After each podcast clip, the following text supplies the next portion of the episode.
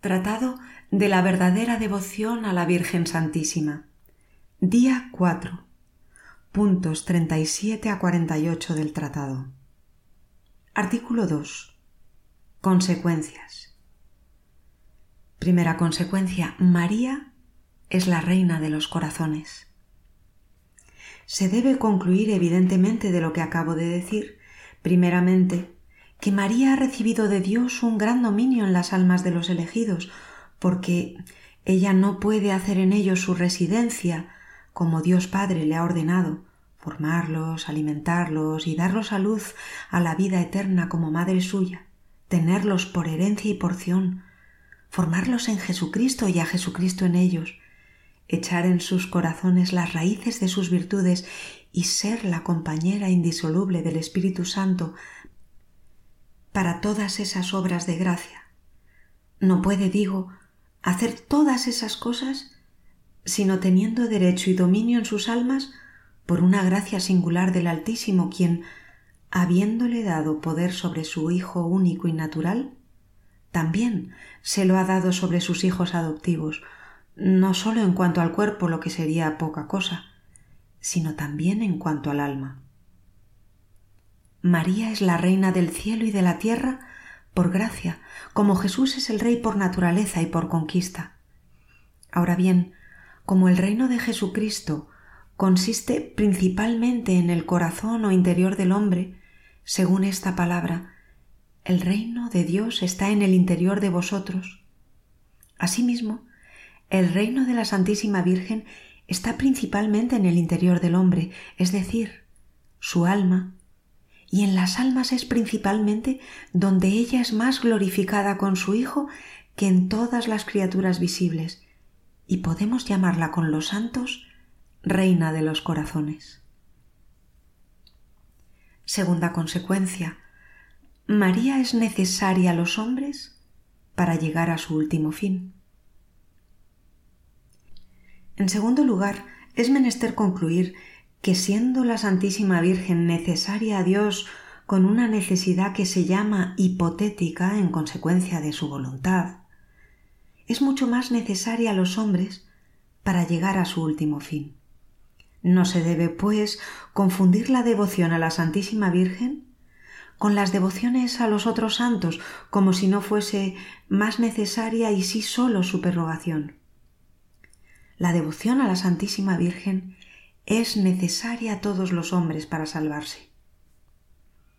El docto y piadoso Suárez de la Compañía de Jesús el sabio y devoto Justo Lipsio, doctor de Lovaina y muchos otros han probado invenciblemente consecuentes con el sentir de los padres, entre otros de San Agustín, de San Efrén, diácono de Éfesa, de San Cirilo de Jerusalén, de San Germán de Constantinopla, de San Juan de Damasco, de San Anselmo, de San Bernardo, San Bernardino, Santo Tomás y San Buenaventura, que la devoción a la Santísima Virgen es necesaria para la salvación y que es una señal infalible de reprobación según el sentir de Escolampadio mismo y de algunos otros herejes, no tener estima y amor por la Santísima Virgen, y que por el contrario es una señal infalible de predestinación el permanecerle entera y verdaderamente consagrado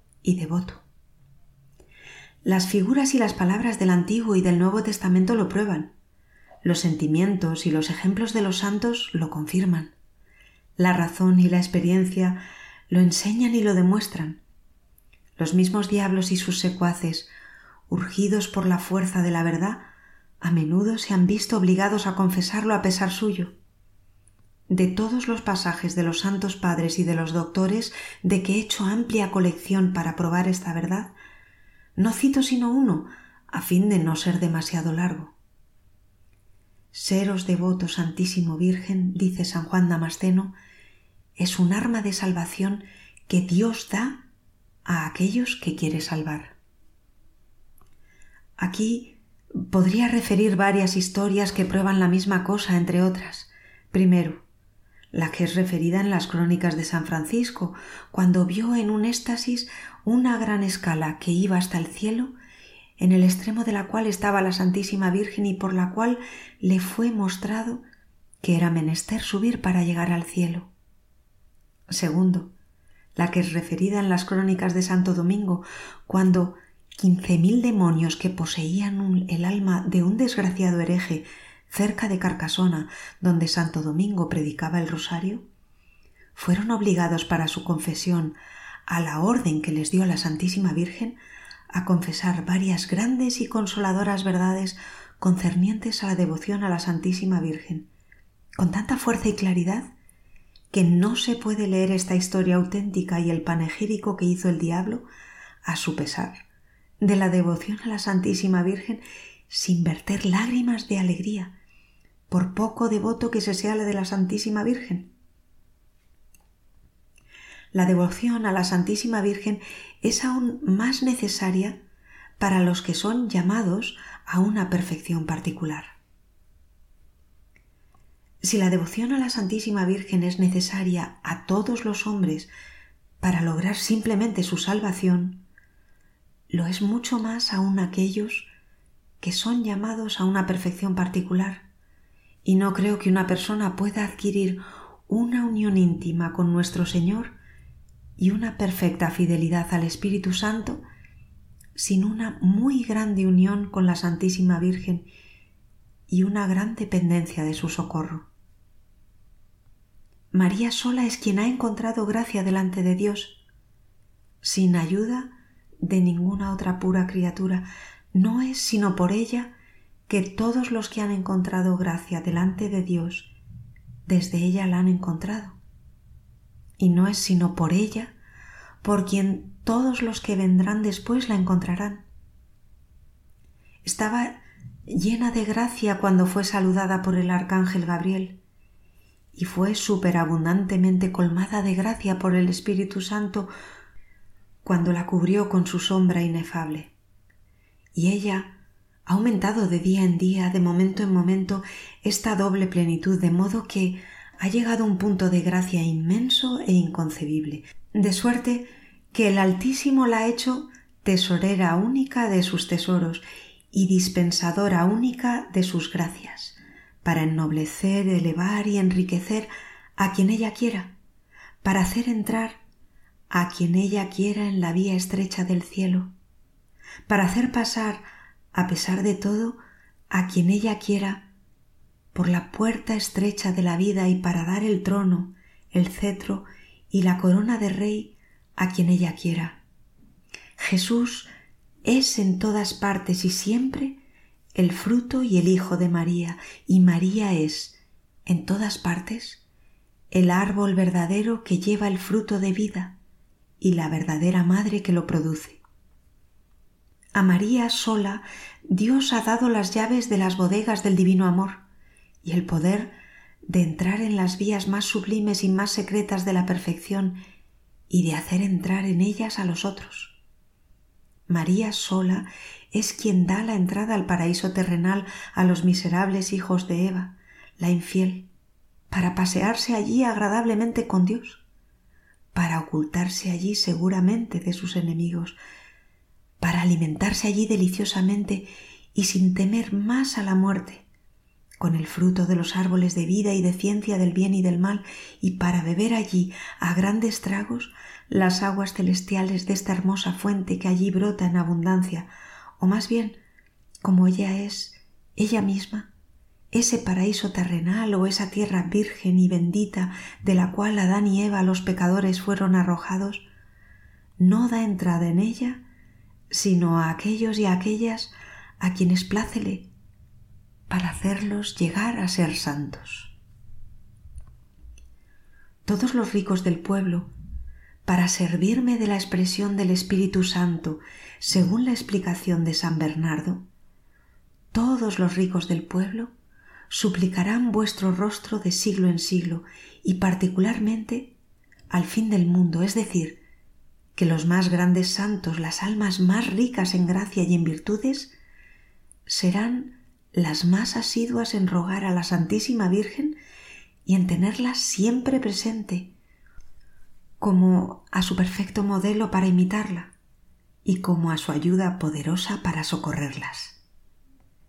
He dicho que esto sucederá particularmente al fin del mundo y pronto, porque el Altísimo con su Santa Madre deben formarse grandes santos que sobrepujarán tanto en santidad a la mayoría de los otros santos cuanto los cedros del Líbano sobrepujan a los pequeños arbustos, como ha sido elevado a un alma santa cuya vida ha sido escrita por el Señor de Ranti. Esas grandes almas, llenas de gracia y de celo, serán elegidas para oponerse a los enemigos de Dios, que se estremecerán de todos lados y serán singularmente devotas a la Santísima Virgen, esclarecidas por su luz, nutridas con su leche, conducidas por su espíritu, sostenidas por su brazo y guardadas bajo su protección, de suerte que combatirán con una mano y edificarán con la otra. Con una mano combatirán, derribarán, aplastarán a los herejes, a los cismáticos con sus cismas, a los idólatras con sus idolatrías y a los pecadores con sus impiedades. Y con la otra mano edificarán el templo del verdadero Salomón y la mística ciudad de Dios, es decir, la Santísima Virgen, llamada por los santos padres el templo de Salomón y la ciudad de Dios. Ellos llevarán a todo el mundo por sus palabras y sus ejemplos a su verdadera devoción, lo que les atraerá muchos enemigos, pero también muchas victorias y gloria para Dios solo. Es lo que Dios ha revelado a San Vicente Ferrer, el gran apóstol de su siglo, como él lo ha señalado suficientemente en una de sus obras.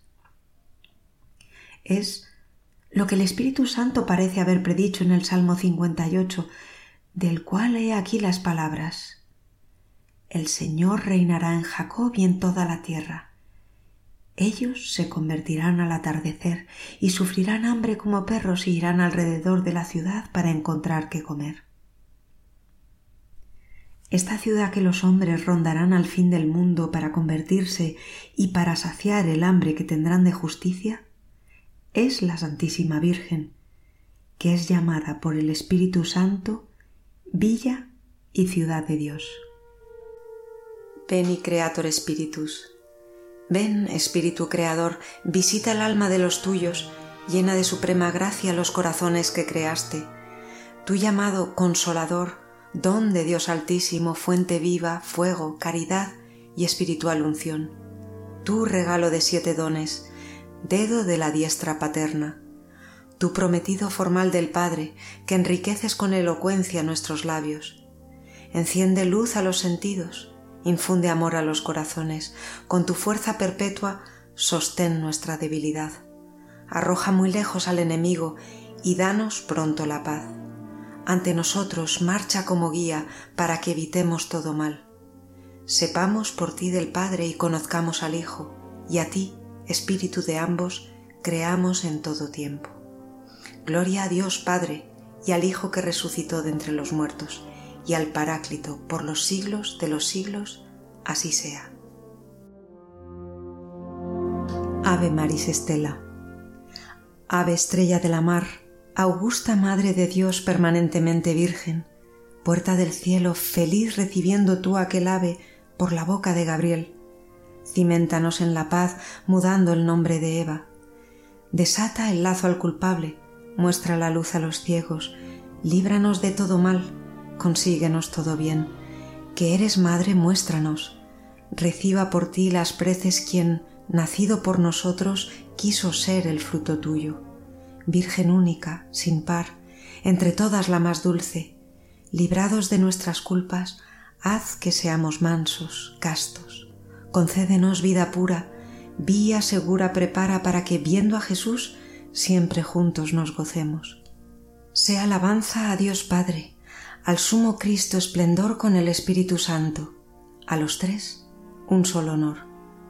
Así sea. Letanías de la Humildad. Señor, ten piedad. Señor, ten piedad. Cristo, ten piedad. Cristo, ten piedad. Señor, ten piedad. Señor, ten piedad. Jesús manso y humilde de corazón. Óyeme. Jesús manso y humilde de corazón. Escúchame. Del deseo de ser estimado. Líbrame Jesús. del deseo de ser amado, Líbrame Jesús. del deseo de ser ensalzado, Líbrame Jesús. del deseo de ser honrado, Líbrame Jesús. del deseo de ser alabado, Líbrame Jesús. del deseo de ser preferido a los demás, Líbrame Jesús. del deseo de ser consultado, Líbrame Jesús. del deseo de ser aprobado, Líbrame Jesús. del temor de ser humillado, Líbrame Jesús. del temor de ser despreciado, Líbrame Jesús. del temor de ser reprendido, Líbrame Jesús.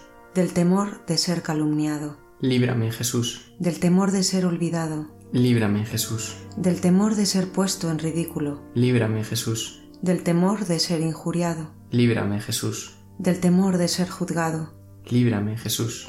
el conocimiento y el amor de mi nada, Concédeme, oh Jesús. La perpetua memoria de mis pecados, Concédeme, oh Jesús. la persuasión de mi mezquindad, Concédeme, oh Jesús. el aborrecimiento de toda vanidad, Concédeme, oh Jesús. la pura intención de servir a Dios, Concédeme, oh Jesús. la perfecta sumisión a la voluntad de Dios, Concédeme, oh Jesús. el verdadero espíritu de compunción, Concédeme, oh Jesús. la obediencia sin reserva a los superiores, Concédeme, oh Jesús. El odio santo de toda envidia y celos, Concédeme, oh Jesús. la prontitud en el perdonar las ofensas, Concédeme, oh Jesús. la prudencia de callar en los asuntos ajenos, Concédeme, oh Jesús. la paz y la caridad hacia todos, Concédeme, oh Jesús. el ardiente deseo del desprecio y de las humillaciones, y de ser tratado como tú, y la gracia de saber recibir todo esto santamente. Concédeme, oh Jesús. Que los demás sean más amados que yo, Jesús, concédeme la gracia de desearlo. que los demás sean más estimados que yo, Jesús, concédeme la gracia de desearlo. que en la opinión del mundo otros sean engrandecidos y yo humillado, Jesús, concédeme la gracia de desearlo. que los demás sean preferidos y yo abandonado, Jesús, concédeme la gracia de desearlo. que los demás sean alabados y yo menospreciado, Jesús, concédeme la gracia de desearlo. que los demás sean elegidos en vez de mí en todo, Jesús, concédeme la gracia de desearlo. que los demás sean más santos que yo, siendo que yo me santifique debidamente. Jesús, concédeme la gracia de desearlo. Oh María, Reina, Madre, Maestra de los humildes, Ruega por mí. oh todos los justos, santificados especialmente por el Espíritu de humildad. Rogad por nosotros. Oración.